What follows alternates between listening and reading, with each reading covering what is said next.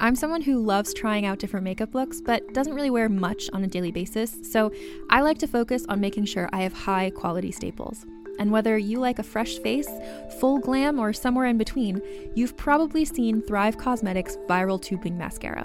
I've certainly seen it everywhere. You know, the one in the turquoise tube? So, that mascara, along with all of Thrive Causemetics' beauty products, are certified 100% vegan and cruelty free, which I look for in makeup, and they've got excellent quality to match. And something I didn't know from all the mascara videos I've seen is that for every product sold, Thrive Causemetics donates either that same product, another product that is needed more, or a monetary donation. They've worked with over 500 nonprofits to help with a wide range of causes like supporting cancer survivors, people experiencing homelessness, education access, and so much more. Knowing that makes me feel even better about using their products. And I do enjoy using them. Like I said, I like having high quality staples, and so my favorites are products that are multi purpose, like the Brilliant Eye Brightener. It comes in a bunch of colors, and I like using them as eyeliner, eyeshadow, and even highlighter. Thrive Causemetics is luxury beauty that gives back. Right now, you can get an exclusive 20% off your first order at thrivecausemetics.com slash thrive. That's Thrive Causemetics, C-A-U-S-E-M-E-T-I-C-S dot com slash thrive for 20% off your first order. Hey there, it's Rachel Ballinger, and I am thrilled to invite you to Rachel Uncensored, my podcast where I get real with my friends and celebrity guests, where we talk about all sorts of topics. From personal stories to hot button issues, we cover it all. New episodes drop every Wednesday, so make sure you tune in on Apple Podcasts, Spotify, or wherever you listen to podcasts. Trust me, you won't want to miss out on the fun and candid conversations we have here on Rachel Uncensored. Hey everyone, welcome to Let's Get Civical. This is the podcast that breaks down politics, government structure, and dives into the context of current events, but in a super fun way. I'm Lizzie Stewart, comedian, feminist, and political junkie. And I'm Arden Walentowski, former Senate intern, campaign staffer, and political strategist. In this episode, we're talking about the attack on Pearl Harbor. So grab your declaration of war. And let's get civical.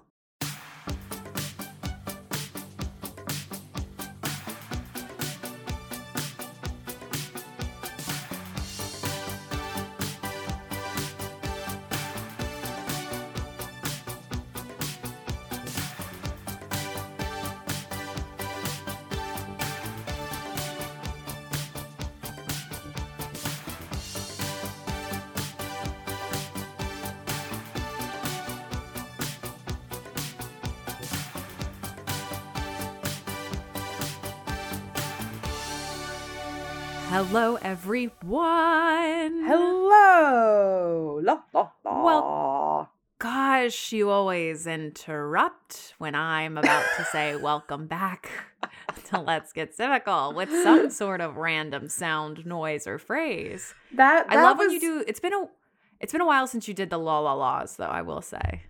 I try not to break them out too often because it is a Seinfeld reference, and you know, and we can't we you- can't have that just all we the can't- time. we can't kill the joke. If you do the joke too many times to the same audience, it's just not funny anymore. They're gonna get bored and they'll leave us and we can't have that. And I I bring very little comedy to this show. That's your I completely disagree. I talent. feel as though you're a snake in the grass always. A snake in the ready to grass. strike. Yeah. What I love Ah. about you is when you do hit a really funny joke, you'll always make sure that you tell me that that needs to stay in the episode so that people hear your jokes. and I'm just like, Arden, I would never cut out your joke. I would never take away your time in the Oh sun. That's so funny. I do do that. That's really good. I'm Yeah. always like, this one was good. Leave it in. This one was Oh, good. Please make sure it's in please it. make sure it's and, in and it. I'm I'm way ahead of you. You I'm are. way ahead of you. Oh my god, you've you've always had my back from the day I met you. Day one. Correct. Correct. Yeah. But anywho, welcome back to Let's Get Civical. I'm Lizzie Stewart, And I'm Arden Walentowski. and this is our second to last episode before we break for the new year, y'all. I can't Bum, even. bum, bum. I can't even. We can't even believe it. No. So we have this episode and then our episode next week, and then we're going to be taking a cute two week hiatus, as we Mhm. always do. Yep. And then we'll be back in 2022, which is shocking to me. So I'm crazy. So crazy. Um so yeah, we're gonna it's gonna be like this one I feel like is really you know, heavy and, Yeah. serious, obviously. Yeah. And then next week we're gonna try to We'll lift bounce the back. spirits back up Yep. Yep. and end on a high. But I felt we would be remiss to not do this week's episode on Pearl Harbor, considering that yesterday was the anniversary of the Yeah. attack on Pearl Harbor. So, you know, we got to talk about it. Yeah. I mean, we've gotten this is episode 147, and somehow we've made it this far and we've never talked about Pearl Harbor. It's wild, right? It's wild. It's wild. And I like in doing the research for the for this episode, like I mean, this whole period of history just is like a period of time that just I mean, it is a very sad time, but for whatever reason, like is makes me more sad than other moments in history. Mm. And I don't know, there's just something about it that I've always been drawn to it. And so in doing this research, you know, it's a lot of death and very Yeah. horrible, horrific death. And then doing the research for it, I was like, oh, I'm definitely gonna cry. Oh my like God. I will cry in this episode. That's fine. Oh my god. Tear alert. Oh my god, I will cry. Um yeah. tear alert. But like uh, yeah, I mean just we've never talked about Pearl Have you- Harbor and it's time we do. It's time we do. Have you ever been to Pearl Harbor? Have you been to the site? No, I've never been to Hawaii.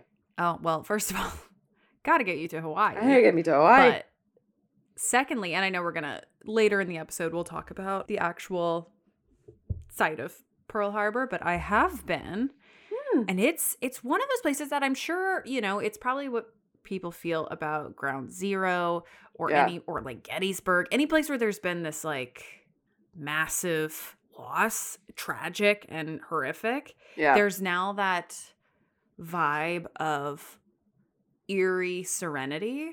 yeah. And what's wild about the Pearl Harbor site is, and again, I will talk about this a little bit later, but I, I went when I was, oh, I think 17. Oh wow. And you and you learn about Pearl Harbor, right? This Yeah. is one of the things I feel like that does you unify us across the education spectrum for Yeah. the United States is the attack on Pearl Harbor because it's so unique in the fact that we've been attacked very seldom, you Yeah. know, other than 1776 and like 1812. You know, it's uh, not something by a foreign entity. Obviously, the Civil War we attacked ourselves, but the Right. idea of being attacked by a foreign entity is something that we can't really grasp Right. because it's happened p- profoundly twice in in history and one being Pearl Harbor and the other one being 9/11. Mm-hmm.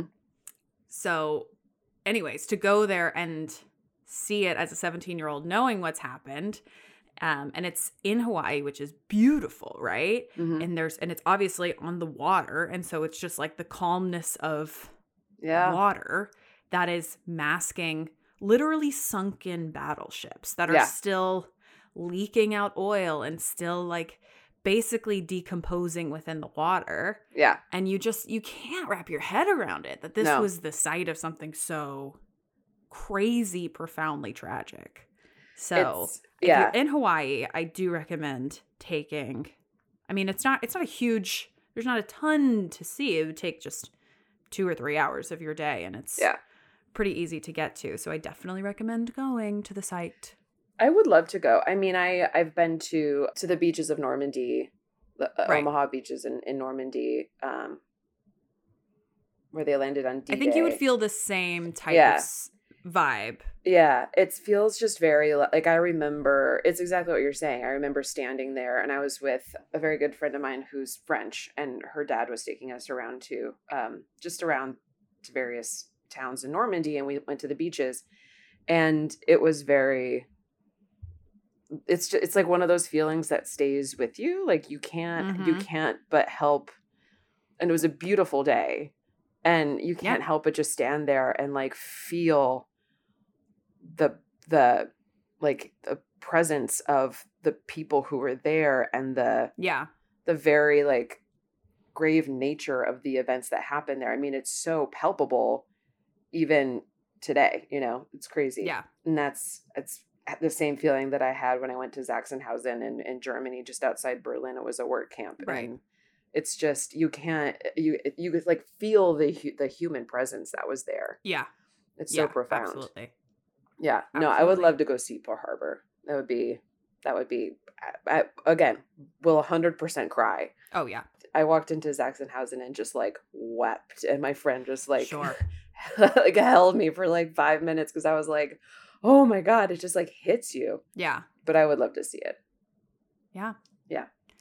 So we'll talk more about the site itself a little bit later, but let's jump in to the episode in the notes. But before we do, do you want to talk about today's sources? I'm seeing some really great ones I'm very excited about. Yeah, they're really good. So a lot of this is coming from the National World War II Museum website, Love, history.com obviously. obviously. An article I was so when I like put Pearl Harbor into, you know, the Google search engine, there were like these news items that came up that were from basically today because Mhm. the anniversary is coming up and so there were two like very lovely pieces of news that are related to Pearl Harbor. So we're going to talk about those. So one is uh, coming from CNN, an article by Lauren M. Johnson. Mm-hmm. The other one is from Politico. It was an article by Brian Bender. And then some information. I did not know this agency existed, and I I love course- when we discover a new agency. I love discovering a new agency, and we should do like just a different like an episode on this agency because damn. yeah. But so some of this is coming from the Defense Prisoner of War Missing in Action Accounting Agency.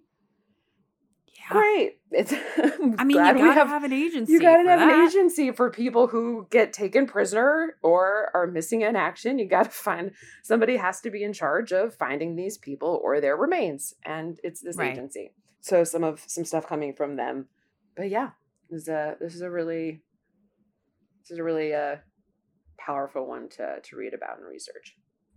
Absolutely. Also because like we like you we know the basic story of the attack, mm-hmm. but in researching it, I was like, I don't really know. Like, I mean, I don't. I I, I realized that I didn't really know why Japan was mad at us. Sure. you know, I'm like, I don't really Valid. get. uh, Yeah, because yeah, it did feel like we weren't involved and then they attacked. right, right, right. We and then like, we were "Okay." involved. Right, right, right. Now we're capital I involved. okay, now now you've gotten my attention. we relationship involved. status involved. Yeah. You know, so like, Yeah. yeah, but I realized I was like, I don't really know why. I mean, I get like the big picture stuff of like, you know, it's a, you know, global war, et cetera, et cetera. But I was like, why Japan specifically? Like, what did we do? Right. so that was actually really fun to read about and I learned a lot. And we'll, you know, talk about talk it. And about it. the listeners will also learn a lot about why Japan was not happy with us Mad. and we were not happy with them. Sure. Yeah. Woo! Well, let's get into it. And let's start with the very basic, which is what was Pearl Harbor? If you don't know, which it's totally fine if you don't. So let's talk about it.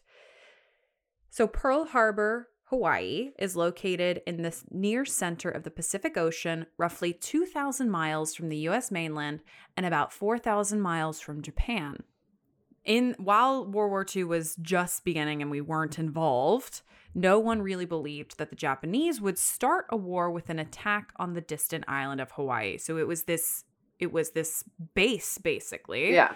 that was supposed to be just kind of an innocuous, low key. We have some folks here, we have some ships here, we have some planes here. Yeah. This wasn't supposed to be like the base. No, no. They, I mean, they, we'll talk about it later, but a lot of the like equipment and aircraft carriers and all of that that were in use for the war, like were out other places, Right. you know? And this is, I mean, it's like, why would you? It's so far away from where the rest of the war is happening in the world. Like, Right. why would you attack this place, Pearl Harbor? And so, yeah, it shocked. I mean, that was one of the most shocking things. I think that they were like, why here? Why here? Exactly. Additionally, American intelligence officials were confident that any Japanese attack would take place in one of the relatively nearby European colonies in the South Pacific, such as the Dutch East Indies, Singapore, or Indochina. Because American military leaders were not expecting an attack so close to home, the naval facilities at Pearl Harbor were relatively undefended.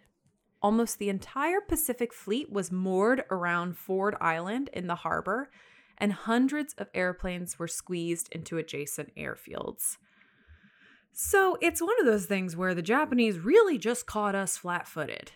Yeah, they caught They- us off like, it guard. Just never crossed anybody's mind that there was any interest in Pearl Harbor. Yeah. And, you know, on the one hand, I I get it, but also I'm just looking at the American officials being like, we didn't even it didn't cross our minds at all.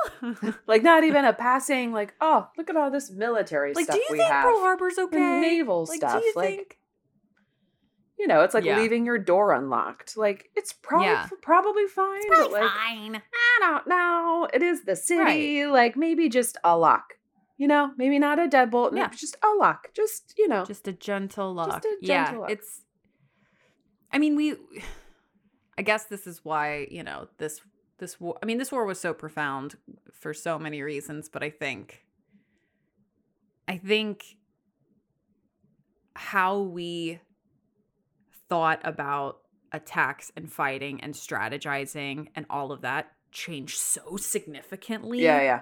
hmm over this war because yeah in world war one pearl harbor probably wouldn't have been thought about by the japanese and and i think that when world war ii started coming around what was so shocking about one of the things that was so shocking about it was that the way we fought wars changed so drastically Right. like we have machinery we have airplanes in a way we've never had really before Mm-hmm. you know battleships are really starting to come into kind of their renaissance mm-hmm. so the whole landscape of it changed and i think we as the us had to adapt incredibly quickly Yeah.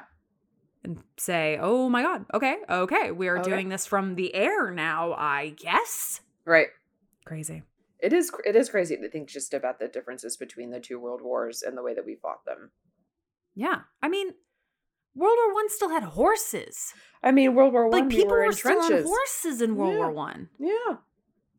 So, like we said before, I found it super interesting to learn about why the Japanese were mad at us and why we Sure. were not happy with them. So, we're going to talk a little bit about the history between the two countries. A lot of it had to deal had to do with Japan, you know, wanting to expand their empire and the various ways in which the US was like, "No, no, no." But then also like doing things on the underside that were basically like kind of encouraging them, not encouraging them, but en- enabling them to to continue to build this empire. Sure.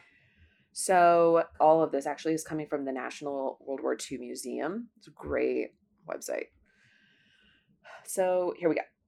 While Japan's deadly assault on Pearl Harbor stunned Americans, its roots stretched back more than four decades.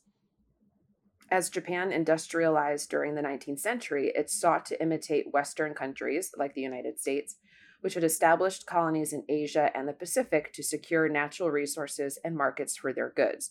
So they're like trying to modernize and westernize and Mhm.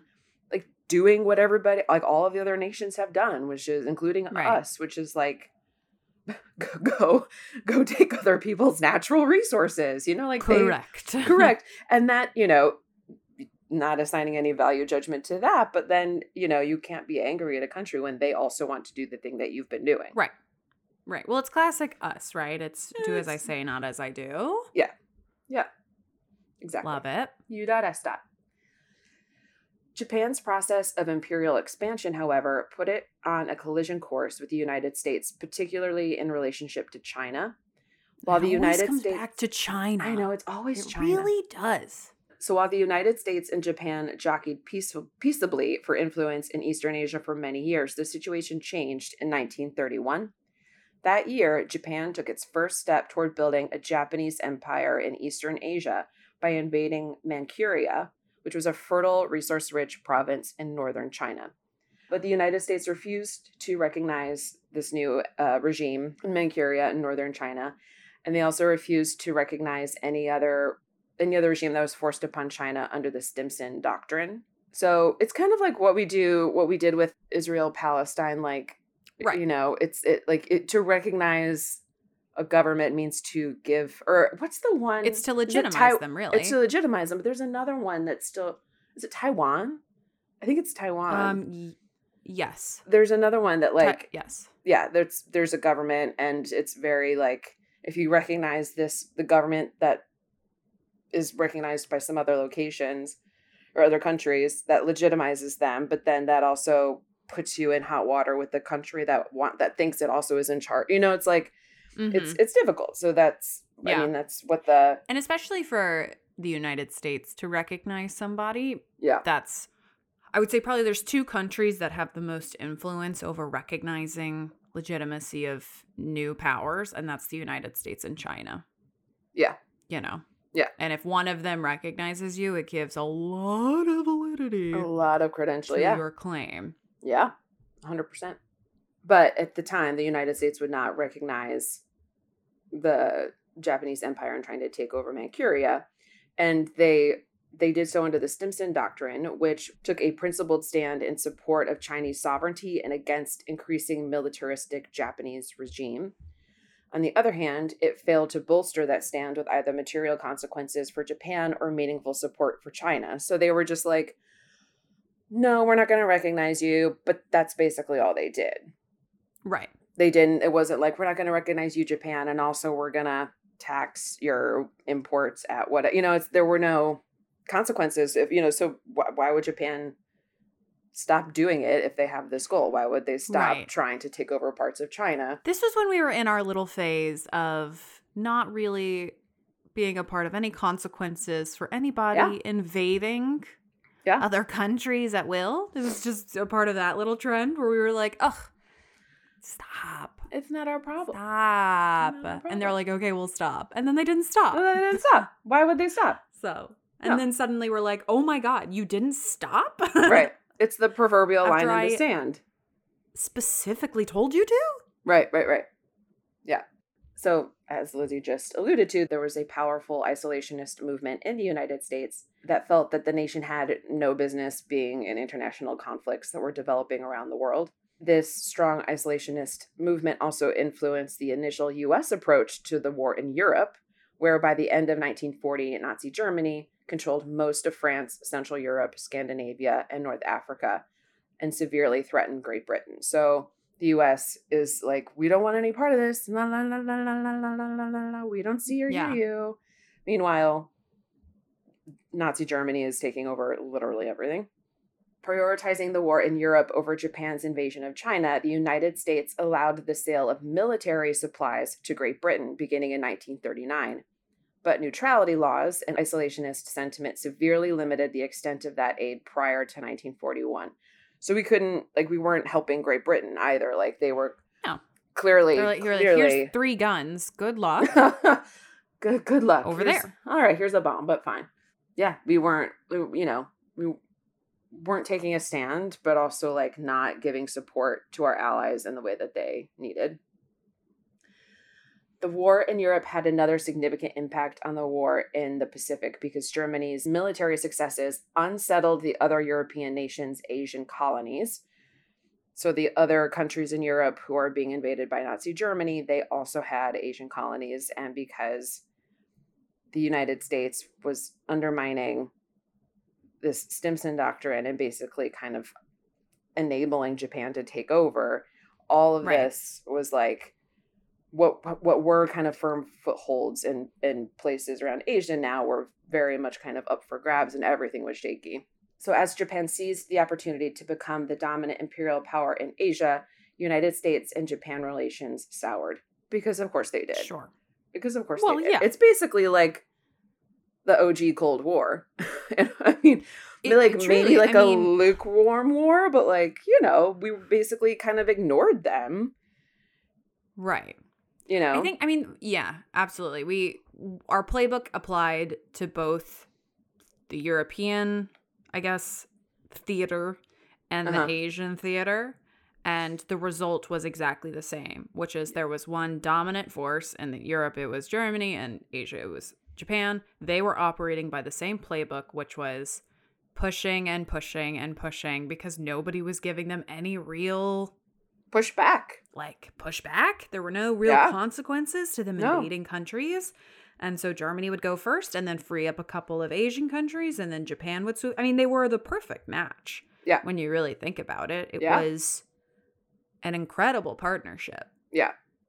So President Franklin Delano Roosevelt made an escalating move in the situation in July of 1940 when he cut off shipments of scrap iron, steel, and aviation fu- fuel to Japan, even as he allowed American oil to continue flowing to the empire. So he's like, you can't have these things, but you can have oil, which is like a huge, like, it's still a commodity that they need to like They still need oil. they still need oil, you know, even just Yeah. for, you know, like either military purposes or for citizens or whatever, you know, they're still selling oil to Japan.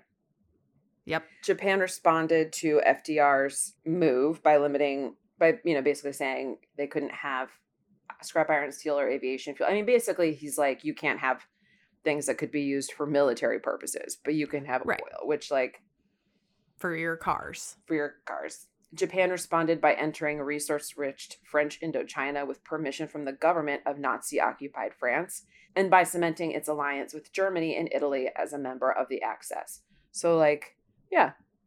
I mean, you're absolutely right. It was a great partnership because Germany and Italy went in and fucked shit up. And then Mhm. Japan came in and was like, thank you, we'll take this now. Thank you. Uh-huh. Thank you. Thank you, Thank you for your and help. I will Thank take you for your that. help. And Mhm. I will take that. And I will take that. Yep. Roosevelt froze all of Japan's assets in the United States on July 26, 1941, which effectively cut off Japan's access to U.S. oil after Japan moved to prepare an attack against British Malaya and the Dutch East Indies.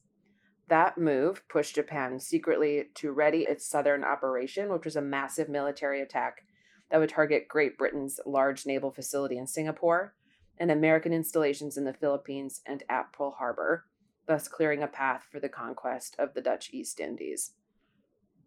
So, Yeah. I mean, war's crazy, right? War's crazy? FDR finally put his foot down, and the Japanese Yeah. were like, fuck you. Great. We're going to bomb you now. We're gonna bomb you. Because you are preventing us from having oil. Yeah. It's wild. I know this is how like people respond in war, right? Where it's like if you cut off supply, then that that warrants a military attack. Right. But whoo, man. Yeah.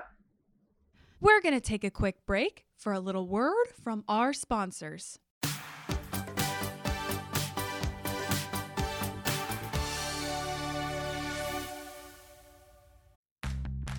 Are you ready to shop? Rakuten's Big Give Week is back.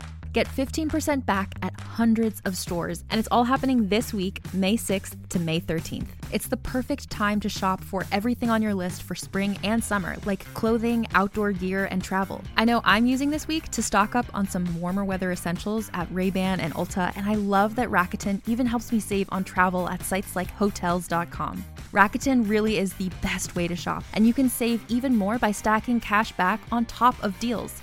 Plus, during Big Give Week, that cash back is bigger than ever.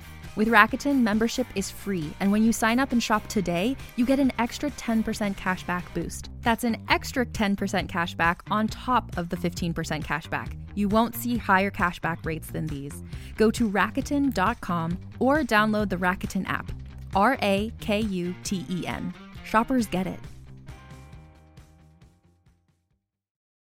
Hey there, this is Justin Bartha. I made a funny new podcast, King of the Egg Cream. It has the greatest cast in the history of podcasts with actors like Lewis Black, I'm torn by my feelings for two women. Bobby Cannavale, You can eat it, or if someone hits you, you can put it on your cut. Melanie Lynskey, I wonder what these marvelous things are that look just like boiled chicken feet. Jason Ritter, I can break things and pick locks and kill people. Michael Stuhlbarg, The whole point is to inspire people that they should make themselves better. Ari Graynor, No, don't whet its appetite. What are you, an idiot? me, Justin Bartha, That's not just any egg cream, that's a Lemke's special. And all narrated by the hilarious Richard Kind. This is the story of Harry Dalowitz and how he rose from nothing to become New York's King of the Egg Cream.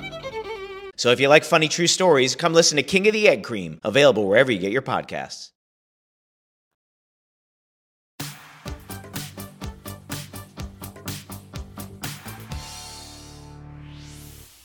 So that is why Japan ultimately decided to attack on Pearl Harbor. So let's talk about the actual attack and what happened. So Japan's plan was very simple, which was simply destroy the Pacific Fleet. That way, the Americans would not be able to fight back as Japan's armed forces spread across the South Pacific. On December 7th, after months of planning and practice, the Japanese launched their attack. So, on December 7th, at about 8 a.m., Japanese planes filled the sky over Pearl Harbor. Bombs and bullets rained onto the vessels moored below. So, like we said, there were a ton of vessels and a ton of planes just sitting out, you know, Uh, yep. basically waiting to be deployed somewhere. But it was like a storage facility almost in a way of ships and planes. At 8:10 a.m., a 1800 pound bomb smashed through the deck of the battleship USS Arizona and landed in her forward ammunition magazine. The ship exploded and sank with more than 1,000 men trapped inside. Next, torpedoes pierced the shells of the battleship USS Oklahoma with 400 sailors aboard. The Oklahoma lost her balance, rolled onto her side, and slipped underwater. Less than two hours later, the surprise attack was over. So, this was about from 8 a.m. to 10 a.m. The whole attack happened. And every battleship at Pearl Harbor, and these are the battleships the USS Arizona, the USS Oklahoma, USS California, USS West Virginia, USS Utah, USS Maryland, USS Pennsylvania, USS Tennessee, and USS Nevada had sustained significant damage. All but the US Arizona and USS Utah were eventually salvaged and repaired. In all, the Japanese attack on Pearl Harbor crippled or destroyed nearly 20 American ships and more than 300 airplanes. Dry docks and airfields were likewise destroyed. Most importantly, 2,403 sailors, soldiers, and civilians were killed, and about 1,000 people were wounded. But the Japanese had failed to cripple the Pacific Fleet. By the 1940s, battleships were no longer the most important naval vessels. Aircraft carriers were, and as it happened, all of the Pacific Fleet's carriers were away from the base on December 7th. So let's pause here Yeah. and just take all of that in. Yeah. So, wow. I know. I mean, I just it's so simple. yeah. It really was just the sim. I mean, they they dropped a couple of bombs. Yep. Nobody was prepared on the U.S. and it just caused an, an enormous amount of loss of life. Yep. Um, and you And- know, I like if you get into the nitty gritty, you hear about all the insane acts of heroism that Yeah. happened in Pearl Harbor from basically soldiers trying to save other soldiers in battleships because that was I mean that's the other thing that I think we forget is that it's not like these ships were were docked and empty. No, Like no. these these sailors lived on these ships yeah. and like this was their barracks basically. Yeah, it was their and it's home. eight in the morning. Yeah. Most are still on the ship. You Yeah. know, you don't just like they have no reason to really go out other than to maybe go do military things or just go out and do civilian activities. But otherwise, they're just hanging out in their bunks Yeah. or in the canteen and, and just waiting for to be deployed. Yeah. Yeah. And just, I, I mean, yeah, I mean, I think when I learned about Pearl Harbor in school, like we learned that there were, you know, people trapped when the- it was the was it the Arizona or the Oklahoma, the one that capsized, and you could like hear the, The Oklahoma Oklahoma, and you could hear the people like Yeah. yelling and scraping, and you could hear like I just, I, yeah, Yeah. like that. Just It's horrific. It's horrific. It's horrific. Yeah. Mm. So, moreover, the Pearl Harbor assault had left the base's most vital onshore facilities, which were oil storage depots, repair shops, shipyards, and submarine docks, intact.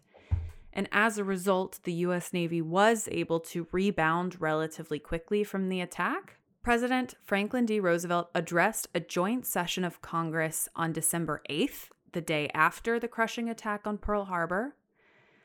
And he said, quote, and we probably recognize this quote Yesterday, December 7th, 1941, a date which will live in infamy, the United States of America was suddenly and deliberately attacked by naval and air forces of the Empire of Japan.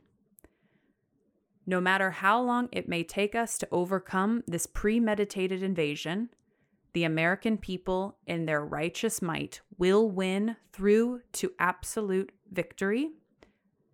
I believe I interpret the will of Congress and of the people when I assert that we will not only defend ourselves to the utmost, but we will make very certain that this form of treachery shall never endanger us again. Yeah.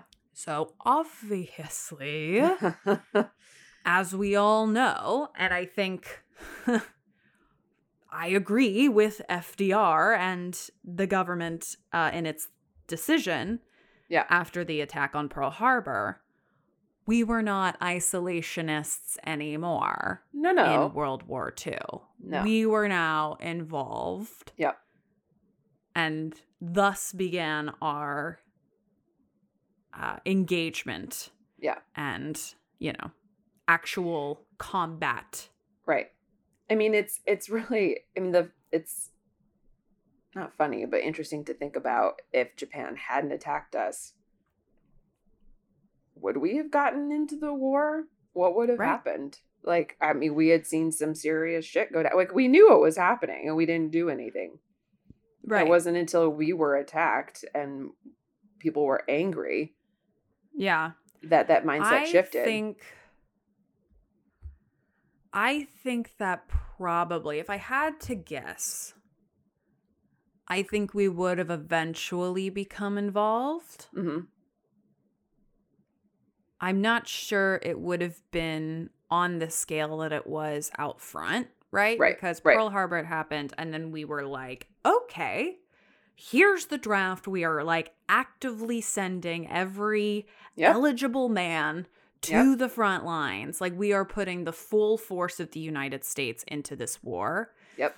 I think probably if Pearl Harbor hadn't have happened and it was just essentially like our European allies going up against the Nazis and then thusly like Japan continuing its, you know, situation in in the uh in the South Pacific. I think we probably would have been first way more active in sending Great Britain supplies. I think Yeah. that would have been our first thing Yeah. way before we would have sent our own people. Oh, I agree. Yeah, I agree with that. You know what I mean? Like Yeah. I think I think us sending soldiers would have happened I believe much later. But I it would be hard for me to imagine a world in which we didn't eventually send people Right. Uh, yeah. based on what we knew uh like how Uh, how, how- bad things got, you know. Yes, I agree. I don't think we would have let Great Britain fall. No, I agree with that. I agree. And I that. think that should, if it was looking like they were going to fall, I think that's when the United States would have stepped in because that would not have been in the best interest of the United States. Well, that's the thing. It's like what it's you can only you can only sit back and watch for so long before the war starts coming to you in very real ways that you can't you can't avoid, and whether that's in the form of a surprise attack Right. that you know on on part of your Pacific Fleet or on an attack on a, a long on on a on a, a strong you know an an ally with a with a large empire you know Right. that's one of like the hegemonic countries of the time Right. you know that's you know, if they go down, what does that mean for you? What does that mean for the United States? So I, yeah, I completely agree. Exactly. Because it's not as though we were on great terms with Germany as World War One Oh. Had Yep. just Yeah. had just wrapped. Yeah. So the idea of Germany being our biggest ally should Great Britain fall was not, I don't think, realistic. No. Yeah. And also I I do firmly believe that had Japan not attacked the United States, Nazi Germany absolutely would have Mm, mhm. at a different I mean, they were in close. probably a different way. I don't Yeah. think it would have been Pearl Harbor because that doesn't make sense for them based on No. its location, but it would have absolutely been something. Well, I mean, they had didn't they have like um like submarines and whatever like basically off the coast of the United States like that. Yes, Like it wasn't it wasn't like they were just over there across the pond. they were no, no, like no, no, very no. close. They were acting up and doing a lot of weird stuff. Yeah. And I think that they absolutely would have had an attack on the US. Yeah. I mean, you still Japan there- just got, got to it first, really. Yeah. I mean, you walk around New York City and there are still, I mean, like my old apartment that I lived in uptown, there are still, you know, signs on the buildings that are, you know, from from way back when that are like, you know, take place like if you like if you hear like take shelter in the bomb shelter, you know, like there was like Mhm. there are still signs on New York buildings. It was yeah, people were people you know were starting to get afraid. You once it starts coming to your shore, you can't continue to like turn your head. So back to the notes. FDR gave this very famous speech to a joint session of Congress the day after the attack on Pearl Harbor, essentially saying, I'm going to declare war on the Empire of Japan. And then, of course, on December 8th, Congress approved Roosevelt's declaration of war on Japan. Three days later, Japan's allies Germany and Italy declared war against the United States. For the second time, Congress reciprocated, declaring war on the European powers. More than two years after the start of World War II, the United States had entered the conflict, and thus began the Allies and the Axis powers. Yeah. Yeah. Yeah. And then we we were at war for some years. And then we were at war. And a lot And of that, what, what happened in that war, we will continue to chip away about. Yes, yes. World War II in 45 minutes is not entirely possible. WW2. But yeah, but that's, I mean, so that's the information on what Pearl Harbor was, why Japan and the United States were not friendly with one another, and why Japan wanted to attack the United States, what their goals were, and then information on the attack itself and and the loss of life and the devastation. So like I said at the top, there are some interesting and like warm. It made my heart warm after doing the very sad notes. Some really lovely things that were in the the news about Pearl Harbor since the anniversary uh, was yesterday on the seventh. So one, the first one is coming from CNN, and it's about a, a Pearl Harbor survivor who's still alive. Wow. Yeah, his name is Ike Schab, and he will be in attendance at the 80th Remembrance ceremony this week, thanks to the help of his daughter and dozens of strangers who wanted to make sure he could be there. Ike, who's 101, told CNN he was on a docked ship when the attack occurred in 1941. He said, quote, I don't remember seeing the Arizona get hit, but I remember being at the bow of our ship and a big high tower of flame and debris came off her. He continues to say, It's getting harder to remember these things, but I remember trying not to get killed during the war, like most people. He was 21 years old. Yeah. Isn't that crazy? That's that, crazy. And that's that's the other thing that I think we forget a lot is that like these soldiers, not just in Pearl Harbor, right, but in World War II and one in general, were between the ages of 18 and 25. They were Like they were young. young. Young, I mean, I, I yeah. Not, I mean, not children, they're adults, but they're, you know, Right. people with Young adults. full, young adults, full lives ahead of them. Right. Like, yeah, so crazy, so sad. But Ike is going to go to the 80th remembrance ceremony, and his daughter, he because he's 101, he requires at least like two people, like two medical companions basically to like Mhm. help him get around and his family didn't have the the money on their own to send him and to pay for that and so i think they had gone to some kind of like nonprofit and that nonprofit was Mm. going to help them and then they couldn't and so basically the daughter was like let's do a gofundme and they raised some amount of money that basically ensured that he could go and he could take three people with him to help him That's get around great. and to be there, which is really wonderful. The other one is about the USS Oklahoma project. Hmm. So one of the things that I didn't realize was that there are like unidentified remains Yeah. left over. So the USS Oklahoma project uh, set out to identify as many remains as they could from the USS Oklahoma. So in 2003, there were 394 sailors and Marines unaccounted for from the USS Oklahoma. The first of the USS Oklahoma unknowns who had been buried at the National Memorial Cemetery of the Pacific in, Hol- in Honolulu was disinterred that year in 2003. Between 2007 and 2010, six identifications occurred from this disinterment and an additional disinterment of a single unknown soldier. The USS Oklahoma project was officially launched in 2015, and the rest of the USS Oklahoma unknowns were disinterred in the second half of that year, so in, in 2015. So they've got like a little more over 100 to, to do. Yeah. The USS Oklahoma project was initially considered a long shot, and that so that so much so that it almost didn't happen. Even after the approval to move ahead was granted, investigators confronted obstacles that forced them to pursue path breaking techniques for separating, matching, and identifying the commingled remains of men lost in such conditions that it was thought not possible. Ultimately, investigators were able to identify 361 of the 394 crew members. The project has also buoyed hopes of identifying crew members from other Navy ships sunk at Pearl Harbor, including 45 men aboard the USS California and the, and the USS West Virginia. This is important. I'm really happy that we get to say this. So, those who have a family member who are who is unaccounted for from the USS Oklahoma or any of the other ships lost on December 7th, that's when I'm gonna cry. It's okay. Ah. Knew it. Knew it. Ah, I was so close. I was so close. You're close. doing great. Ah, ah. okay.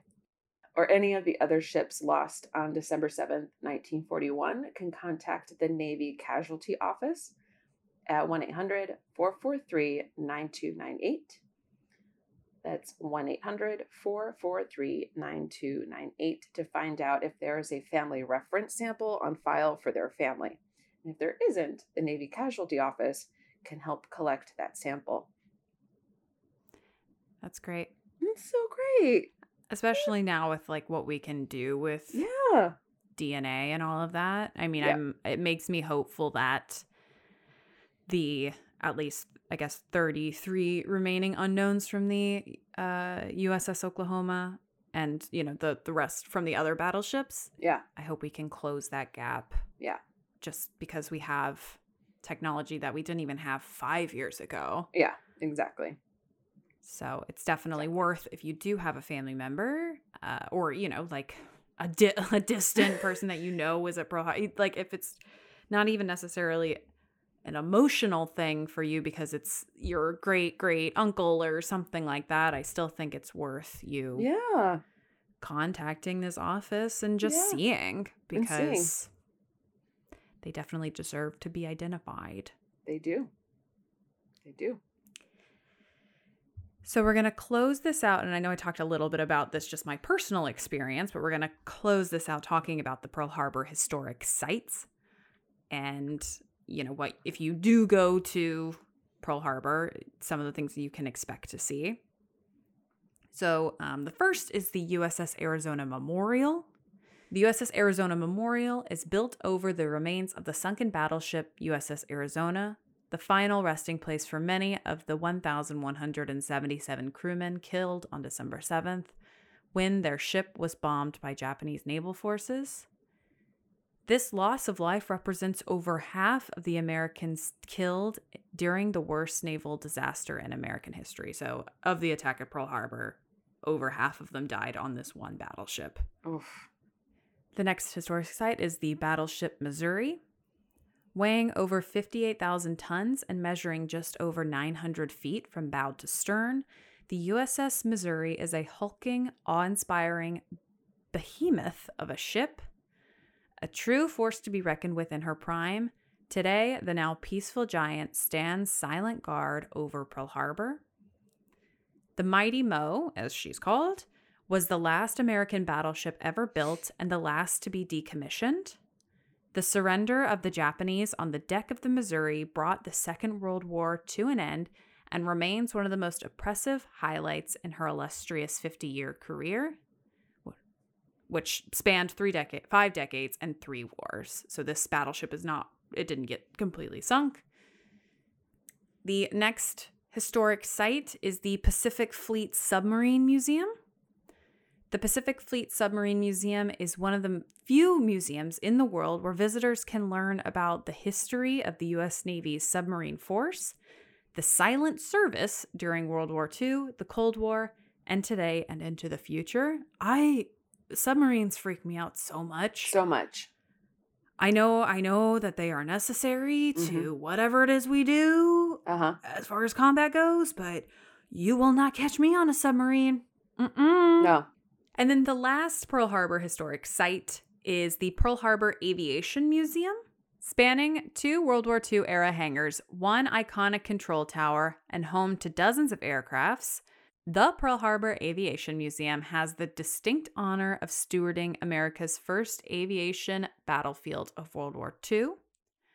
The museum leverages the aircraft that first rose up in defense of Ford Island during the infamous December 7th attack, along with artifacts and personal stories to share the impact and response to the attack on Pearl Harbor and the Pacific region battles that followed. So, those are a couple of different places that you can visit.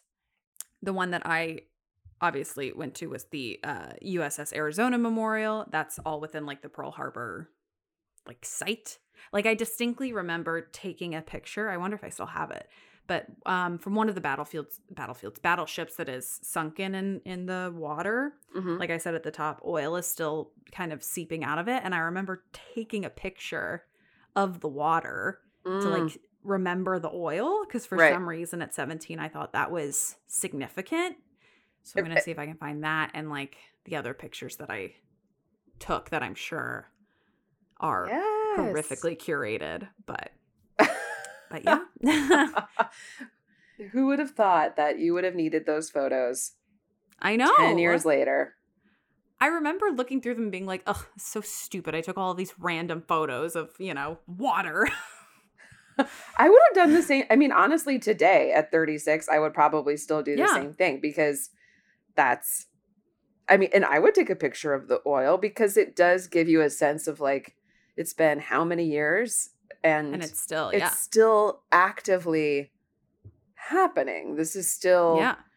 an active site and a place Yeah. where people, this is a burial ground.